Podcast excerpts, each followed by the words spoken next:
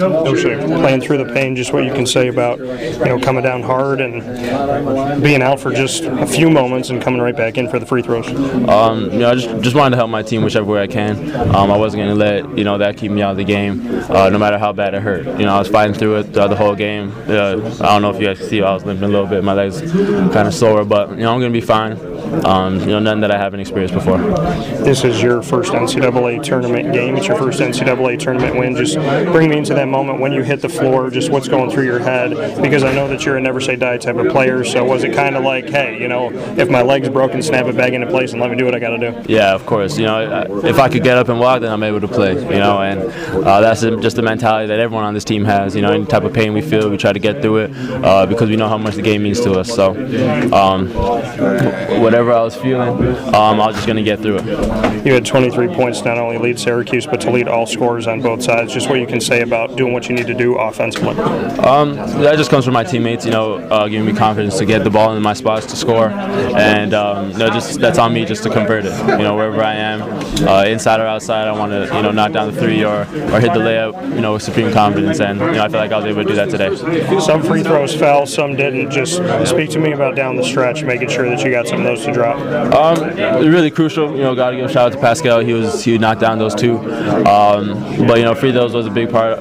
You know, of the game. I feel I missed way too many, and if I was able to knock those down, would have been a better game. But you know, I can't really think about that. We got the win, so you know, just got to uh, go into Friday. You know, more locked in on free throw shooting. You got the W, but to look at something that's been kind of plaguing the team, maybe frustrating a little bit, shot clock violations. Just what you can say about working the ball on offense. Do you feel like you guys are moving around enough, setting screens, you know, picks? Are you looking for each other enough? Just what you're seeing offensively.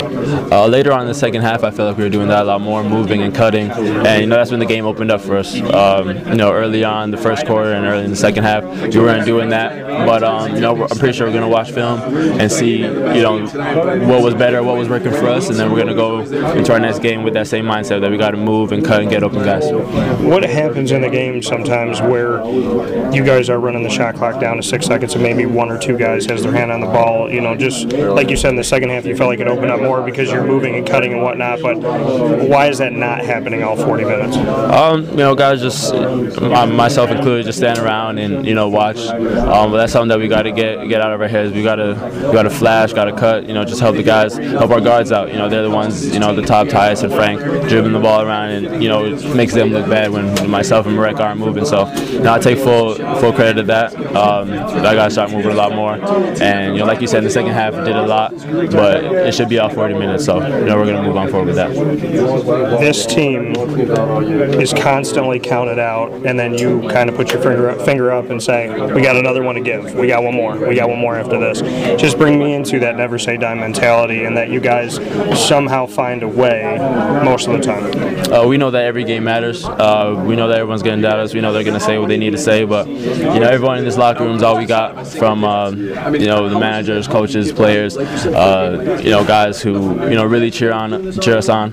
That's all we got. So you know, we're, we're playing for them. We're not playing for anybody else. I got to ask you about Canada for a second here. Toronto Raptors are doing pretty well NBA wise. Is what you could say about them? Uh, you know, rooting for them 100%. I feel we're gonna make it to the finals. So, mark my words. I feel Raptors and uh, Golden State in the finals. I don't know who's gonna win out of that, but you know, I got to. Uh, Demar is doing it right now, so I got to give it to my guys.